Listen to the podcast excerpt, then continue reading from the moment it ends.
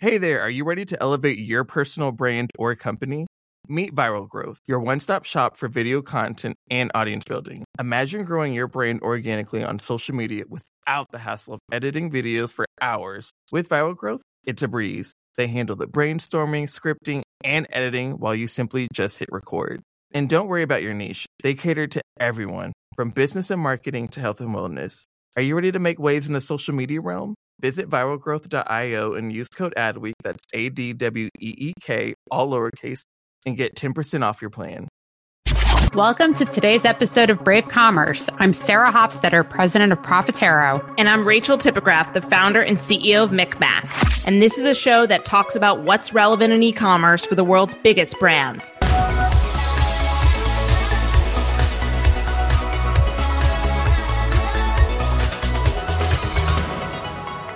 Sarah, have you ever considered writing a book? So many times. It's a lot of freaking work though, but so many people tell me that I have fascinating stories and that I should write a book. And I just don't know if that's an insult or not. I have actually always thought you could have already been a published author.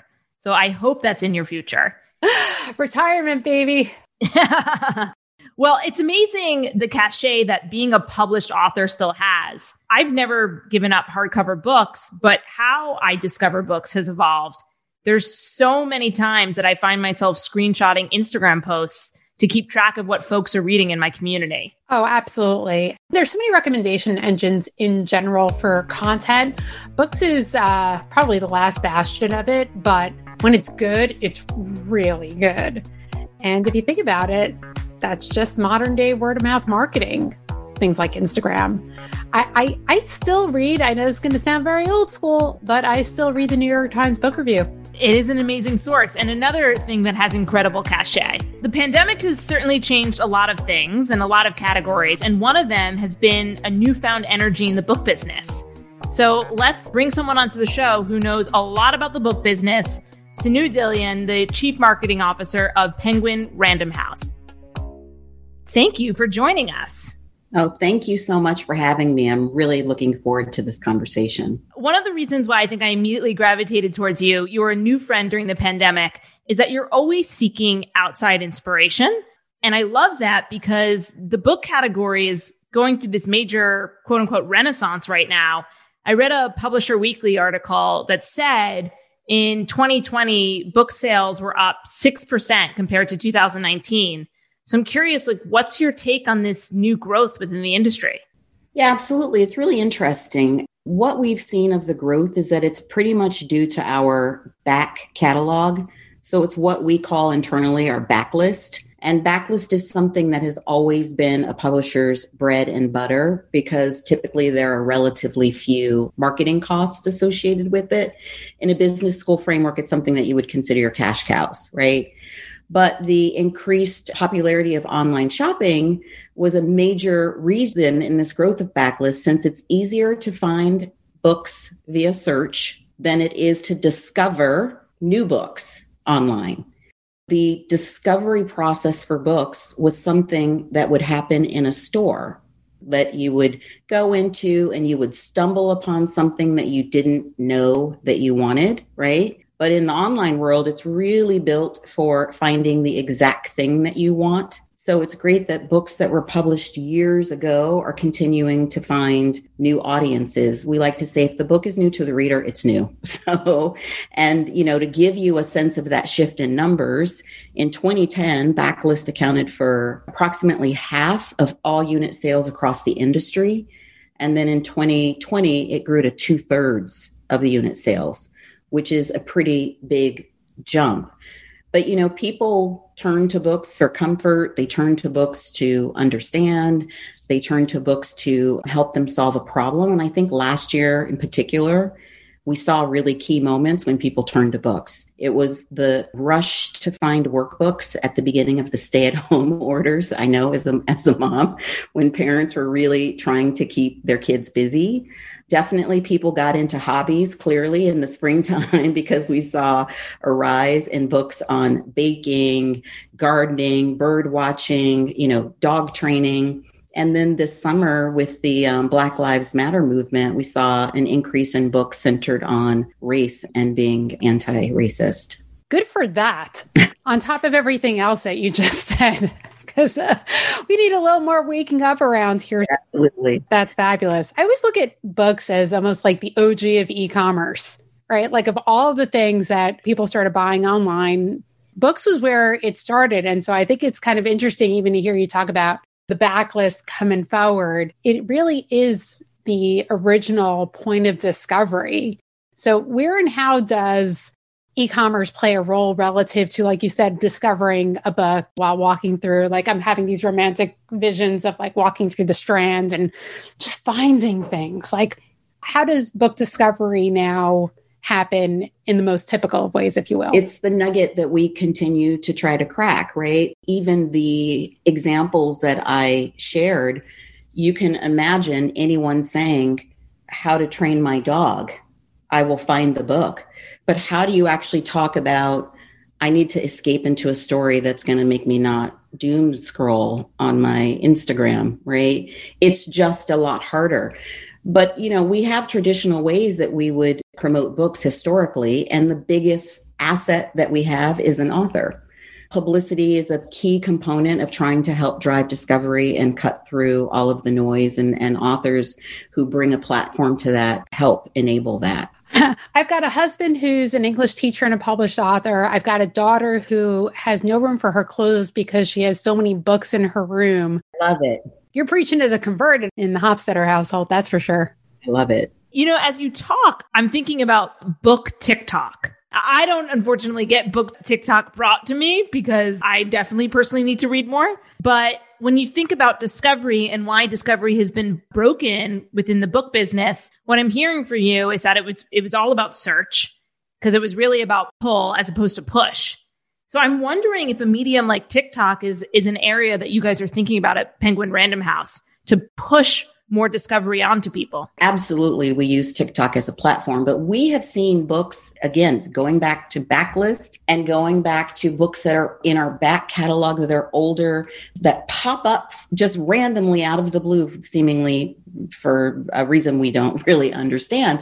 We have many cases where there's a book called Burn After Writing. This is a book that we saw it bubbling up on TikTok because people were burning things and then showing the cover of, of the book. That's not something that we could have really manufactured. We could have tried to, right? But it's also like the organic is you know what we see that's really taking off there's another book it's a it's a novel it's what we would call literary fiction that is also taking off on TikTok because people are holding up the cover and it's a bit devastating of a read. So people are holding up the cover and crying. tears. And this is another reason that it's taken off. So absolutely, I, I think that we try to use all these ways, but I, I think most brands will tell you that the quick pace, things move so fast. A term I heard is infobesity.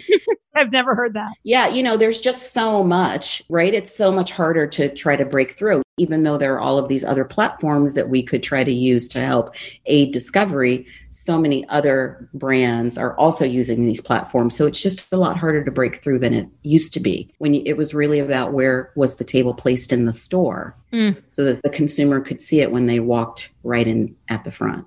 Wow.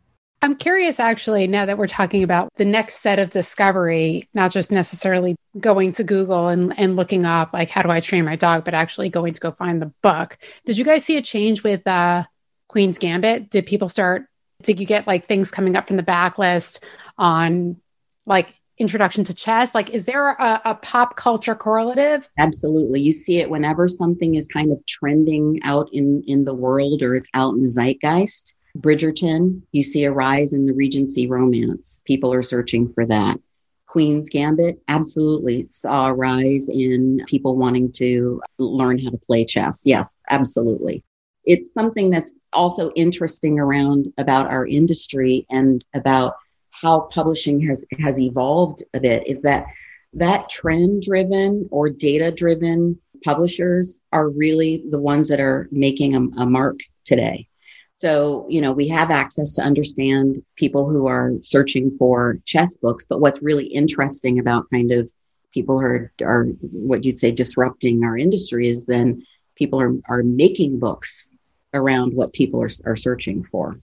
Yeah, that's been a fascinating cottage industry of just trying to understand what people are searching for and then just creating the, it's like almost like the Zara of Amazon or books. But how do you think about budgeting for those zeitgeist moments? Like you would think there probably was some sort of, not necessarily a formula, but kind of tried and true way to do book marketing when the percentage of sales were coming not from the backlist. But now that you're kind of doing this whole backlist, wait, tied to the zeitgeist does that change the way you think about like having a reserve fund to promote things or it's just more of like an SEO social optimization play. I also think it's a mindset shift too, right? Because if the majority of our work was around launching a book, we would say that. Our job is take the author's hand, guide them through the publishing process, help launch the book out into the world, and then the next season of authors, we're doing the same thing.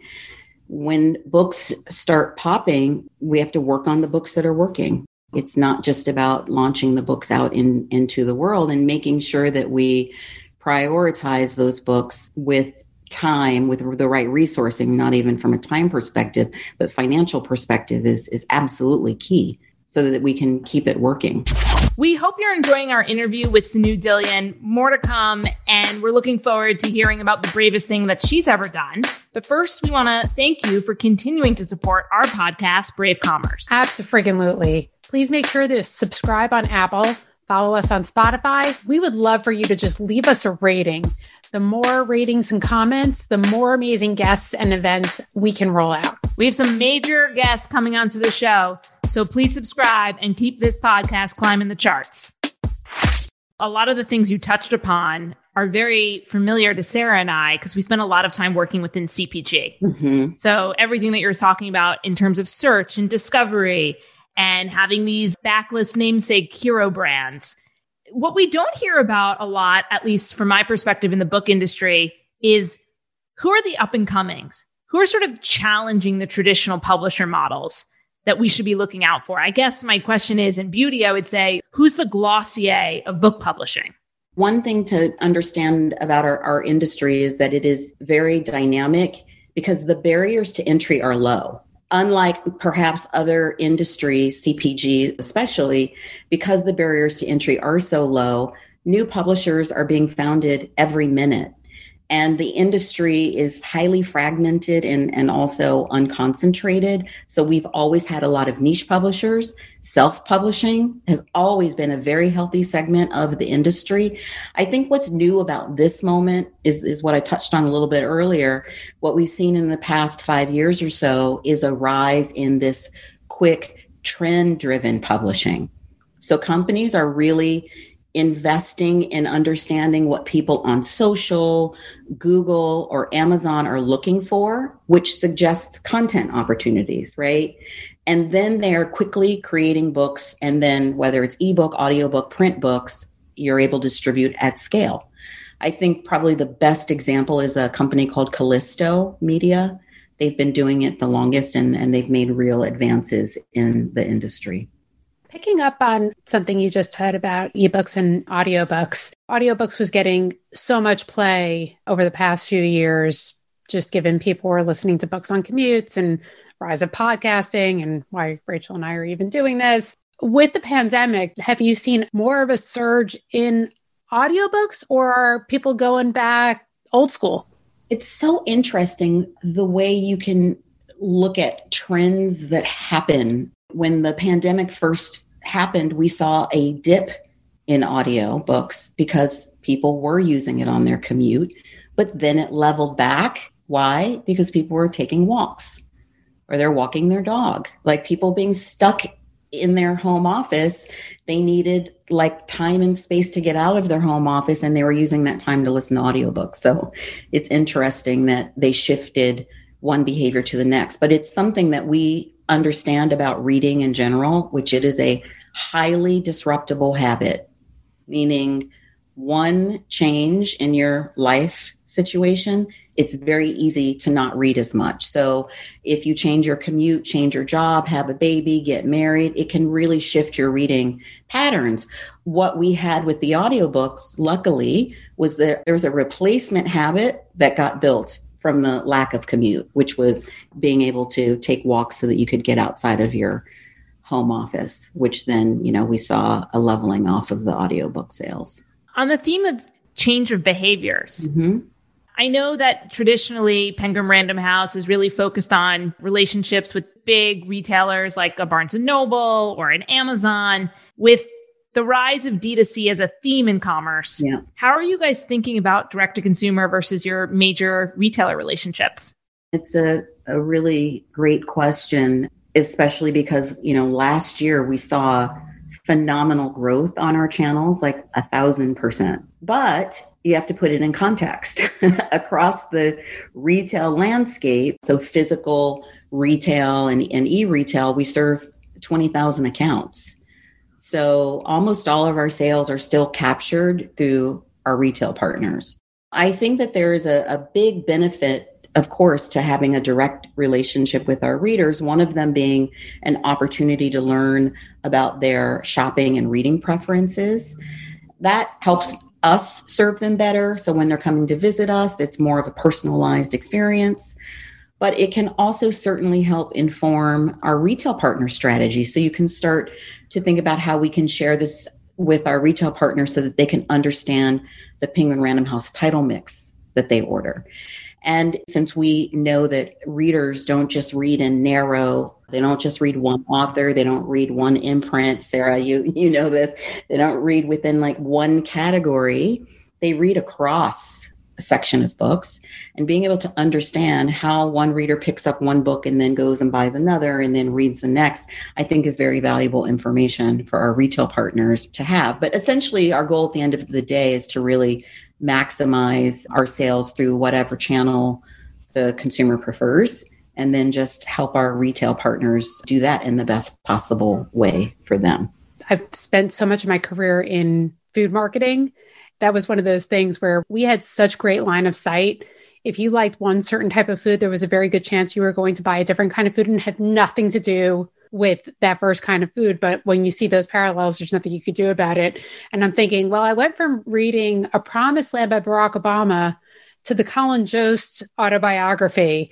Like, I mean, I guess they're both autobiographical and nonfiction, theoretically. But yeah, I don't know necessarily that it fits the same profile. So fair enough. Yeah, but would you say that maybe it was more centered around the experience you were looking for? You know what? I don't know. Like I, I, was telling Rachel, I'm like so old school. I, I still read hardcover books and I get my recommendations from the New York Times book review. So I'm um, just super duper old school. So if I see something and I'm like, that looks interesting, I'll just get it. And it doesn't matter what kind of mood I'm in. I become the mood of the book. This isn't about me. this isn't a therapy session. um, a lot of our listeners, or maybe even Rachel or I, would be aspiring authors at some point as you see things from a very different vantage point, what tips or tricks do you have for aspiring authors to break through?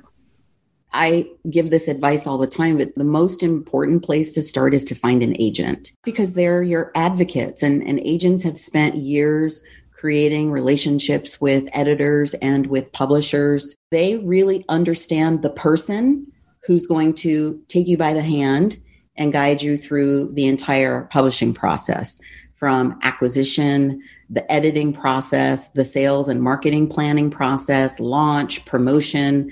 You know, there's a lot of other steps in there too. So that entire process can be very daunting no matter how successful you are. So finding the right person, the agent to help you navigate that is key. That's one. I think another key consideration is to get your pitch right. so, who are you writing the book for? If you're writing it for everyone, it's for no one. Having a very clear view of your your audience first, and then of course branching out from there and thinking about the opportunity audience is key. Spoken like a true marketer. Always say, "What's the pitch?" Might have been the most valuable tip given on this show so far. Coming to the end, sadly, and we get to ask you our favorite question, which is, "What is the bravest thing that you've ever done?" I love this question. My example is professional and personal, and it's a bit of a three in one story. But the reason why it represents bravery is because it's connected by a similar belief system. So I was a, a business major in undergrad, and I always wanted to get my MBA shortly after graduating. But of course, life flew by, and my few years of working turned into a few decades of working. But getting my MBA was always at the back of my mind. But I'd also long wanted to be a mom and had planned to adopt. And that was always at the back of my mind. But in 2010, I intentionally started a plan to apply to business school, but ended up putting it on hold because I had an opportunity to adopt. It literally, like a great opportunity, fell into my lap. So I did that at the end of 2010, and I became a solo mom to an infant son. Two years go by. I finally feel ready and rested enough and I commit myself to applying to business school and I, I enter the NYU Executive MBA program in 2013. A year later, one year into the program, my son's birth mother called me, told me she was pregnant again, and asked if we could make an adoption plan. On one hand, it felt like a no brainer to me, but on the other, it was like the worst timing because I'm a solo mom. I have a full time job. I'm in a full time MBA program and she was due in four weeks. Wow. so I had no time to prep. But I said yes. And then I brought my daughter home a month later and I completed my degree at the end of 2014. So that's why I said it's kind of three stories in one. But I see them all related because I feel like they're connected by a few commonalities. One, I was always very clear about what I wanted. You know, I wanted to be a mom, I wanted to go back to school. But the biggest thing was I just got out of my own way. And that was so hard because there were so many times I questioned the process and I questioned the how. Like, how am I going to do all of this? What is it going to look like? But I had to stay steady and not get hung up on all of these complicating factors. And when I would get anxious, I would say to myself, take the next right step and let it unfold. And I look back now and I'm so glad I kind of stood in my intention and got out of my own way because getting my MBA was great for my career. And I'm a mom to two awesome kids. But for me, kind of being brave is is having that clarity, stating your intention, and then trusting the process, taking the next right step and and getting out of your own way. Whoa. you go, girl. I don't I don't know that's brave or crazy, but yeah. God bless. I think the fact that you were not only brave, but you kept your North Star no matter what, I think is just a, a fantastic sign of commitment and clearly demonstrates that you've got your head on straight. I like saying it as the North Star. I, I, think, and I love that that point of of taking the next right step, which means you may not always know what is at the end of the path, but if you just commit to moving forward, there's a lot of traction that you can get from that. So much wisdom what you just shared. And, and thank you for sharing that. It's my favorite part of the show is to get to know people in this way that you never would expect. And I'm sure your kids are proud of you if you're looking at what the future of the book business looks like, you got to follow all the work that's happening at Penguin Random House. A lot is coming down the pipeline. You represent some amazing authors, and we really appreciate your time today. Thank you so much for having me. This was so great. I'm blown away by you. Thank you. Thanks for listening. Please leave us a rating and review on Apple Podcasts. Follow us on Spotify and Google Podcasts. And don't forget to share this link with a friend. Hey there, are you ready to elevate your personal brand or company? Meet Viral Growth, your one stop shop for video content and audience building. Imagine growing your brand organically on social media without the hassle of editing videos for hours. With Viral Growth, it's a breeze. They handle the brainstorming, scripting, and editing while you simply just hit record. And don't worry about your niche, they cater to everyone, from business and marketing to health and wellness. Are you ready to make waves in the social media realm? Visit viralgrowth.io and use code ADWEEK, that's A D W E E K, all lowercase, and get 10% off your plan. Hi, I'm Jackie Cooper, Global Chief Brand Officer at Edelman and the host of Touch of Truth, a new podcast launching on the Adweek Podcast Network. My dad gave me this incredibly smart piece of advice meet everyone once. As a result, I've met some of the most fascinating and inspiring people on the planet. Now, on Touch of Truth, we're coming center stage and sharing the mic to experience stories of truth, insights, and visions for the future that will challenge your way of thinking. Touch of Truth is available wherever you listen to podcast. New episodes come out every Tuesday. I do hope to see you there.